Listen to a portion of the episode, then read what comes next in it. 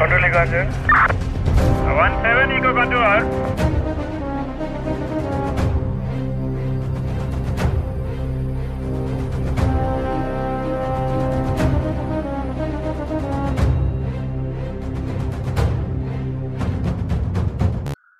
Kansas சிட்டியோட ஸ்ட்ராங்லர்னு சொல்லுவாங்க. அண்ட் இவன் வந்து ஒரு brutal serial killer who raped and kill many women. அவனோட ஃபஸ்ட் கில்லிங்க்கும் அவனோட லாஸ்ட் கில்லிங்க்கும் மட்டும்தான் போலீஸ் எவிடன்ஸ் இருக்குது. அண்ட் அவனோட கடைசி கில்லேருந்து தான் அவன் பண்ண 12 கொலையோட எவிடன்ஸ் எடுத்திருக்காங்க. அது எப்படின்றத நம்ம இன்னைக்கோட பியானோட எபிசோடில் பார்க்கலாம். Lorenzo Gilyard he was born in Kansas City on 1950. 1950ல் அங்கே பிறந்துட்டு ஒரு 18 இயர்ஸ்லேயே காட் மேரீட். அண்ட் அவன் வந்து ஒரு சூப்பர்வைசராக ஒரு ட்ராஷ் கம்பெனியில் ஒர்க் பண்ணிட்டுருந்தான். அண்ட் அவன் சூப்பர்வைசராக அந்த கம்பெனியில் ஒர்க் பண்ணிட்டுருக்கும் போது அவனுக்கும் தெரியாது, அவன் சுற்றி இருக்க யாருக்கும் தெரியாது, அவன் 13 விமனை கொலை பண்ண போகிறான்னு. அண்ட் அவனோட பேக்ரவுண்ட், அவனோட சைல்டுஹுட் பற்றிலாம் போலீஸ் என்கொயர் பண்ணாங்க. அவனோட ஃபஸ்ட் கேஸ்க்கு அப்புறம் என்கொயர் பண்ணும்போது அவனுக்கு ஒரு பேட் சைல்டுஹுட். அவன் ஃபாதர் வந்து அவன் சின்ன வயசில் இருக்கும்போதே ஒரு ரேப் அட்டெம்ப்ட்காக ஜெயிலுக்கு போயிட்டார். அவனோட brother, one and only brother வந்து ஒரு ட்ரக் ரிலேட்டட் மர்டருக்காக அவனும் ஜெயிலுக்கு போயிட்டான். So lack of stability, early டேஸில் ஒரு கட் அண்ட் கிளியரான தாட் இல்லை. அண்ட் ஒரு பேட் சைல்டுஹுட்னால அவனுக்கு ஒரு அம்மாவும் கிடையாது, அவனுக்கு ஒரு சிஸ்டர்ஸும் கிடையாது. ஸோ அவன் லைஃப் சுற்றி ஒரு விமனே கிடையாது. ஸோ அவனோட ஒரு ஏக்கம், ஒரு women and in each piece. So அதுக்காக அவனோட மென்டல் ஸ்டெபிலிட்டி எல்லாமே அவனுக்கு ஒரு சின்ன மாற்றங்கள் இருந்துச்சு. அண்ட் முன்னாடியே சொன்ன மாதிரி he was married at the age of 18. அவனுக்கு 18 வயசு இருக்கும்போதே அவன் கல்யாணம் பண்ணிட்டான். அண்ட் 18 வயசுலேருந்து இப்போ வரைக்கும் அவனுக்கு ஒரு 11 சில்ட்ரன் இருக்காங்க. அண்ட் ஒரே ஒய்ஃப் கிடையாது. He married many different women. And அவன் கல்யாணம் பண்ண அவனோட எக்ஸ் ஒய்ஃப் எல்லாமே லைனாக இறந்துட்டு இருந்தாங்க. அண்ட் இந்த பேட்டர்ன் யாருக்குமே எதுவுமே புரியல. ஆனால் இது எல்லாமே நேச்சுரல் டெத்தாக கன்சிடர் பண்ணிட்டு இருந்தாங்க. அண்ட் அதுக்கும் அவனுக்கும் சம்மந்தம் இல்லைன்னு விட்டாங்க.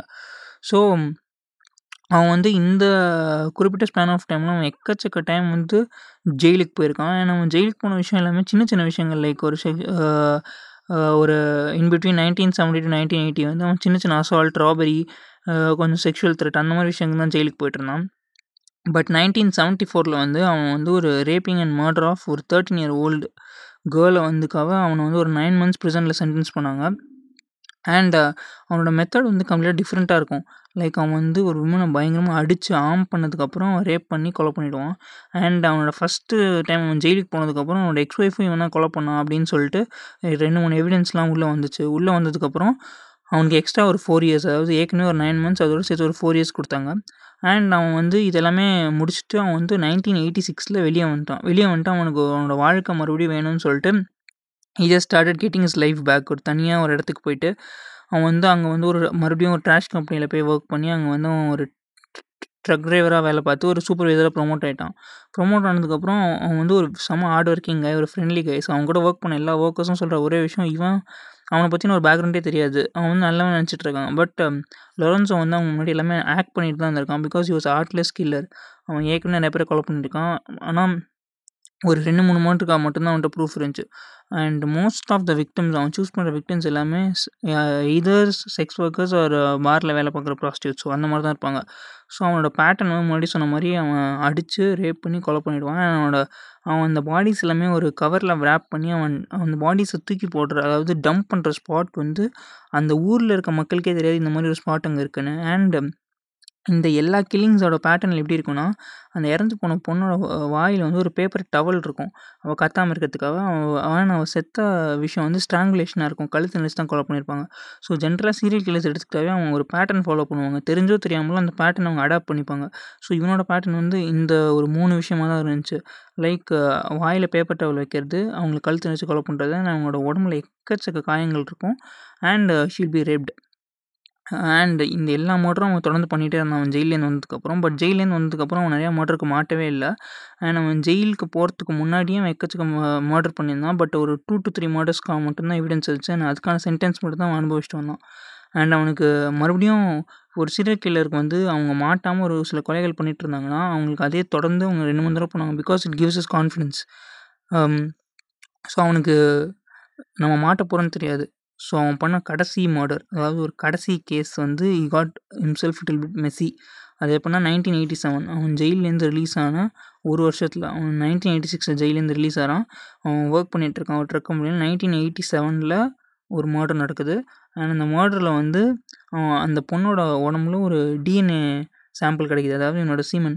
அண்ட் 1987 தான் டிஎன்ஏலாம் ஒரு பெரிய பூமில் இருக்குது, லைக் ஈஸியாக கிராக் பண்ண முடியும்னு.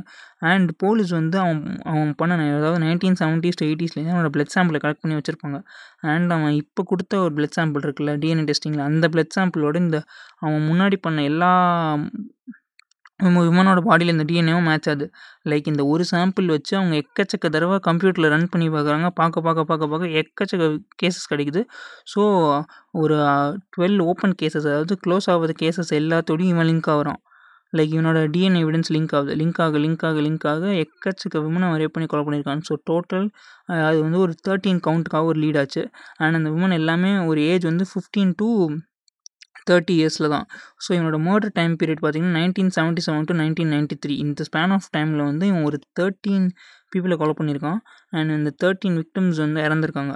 அண்ட் இவ்வளோ எவிடன்ஸும் போலீஸ் கலெக்ட் பண்ணிட்டு அவங்க கோர்ட்டு ட்ரையல் கூட்டு போன கூட அவன் இன்னசென்ஸ் தான் மெயின்டைன் பண்ணான். அவன் இன்னசென்ஸ் மெயின்டைன் பண்ணதுக்கப்புறம் பட் அந்த எல்லா எவிடன்ஸும் அவனுக்கு ரொம்ப எதிர்ப்பாக இருந்ததுனால ஜட்ஜும் போலீஸும் அவனுக்கு வந்து லைஃப் டைம் இம்ப்ரிசன்மெண்ட் ஜெயில் கொடுத்துட்டாங்க. And he was very artless killer who killed everybody. Like அந்த கேன்சாஸ் சிட்டிலே இன்றைக்கி வரைக்கும் கேன்சாஸ் சிட்டியோட ஸ்ட்ராங்லர்னா இவன் தான், பிகாஸ் அவனோட பேட்டர்னே ஒரு ஸ்ட்ராங்குலேஷன் தான். ஸோ இவன் வந்து ப்ரூட்டலான serial killer.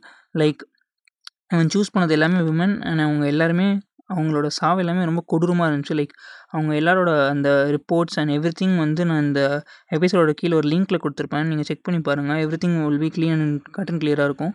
So this is one of my favourite serial killer cases. So இந்த மாதிரி நிறையா விஷயத்தை போய் தெரிஞ்சுக்கணும், அண்ட் இந்த மாதிரி நிறையா கேஸ் போய் தெரிஞ்சுக்கணும். Stay tuned to beyond blood. This is story beyond every drop of blood.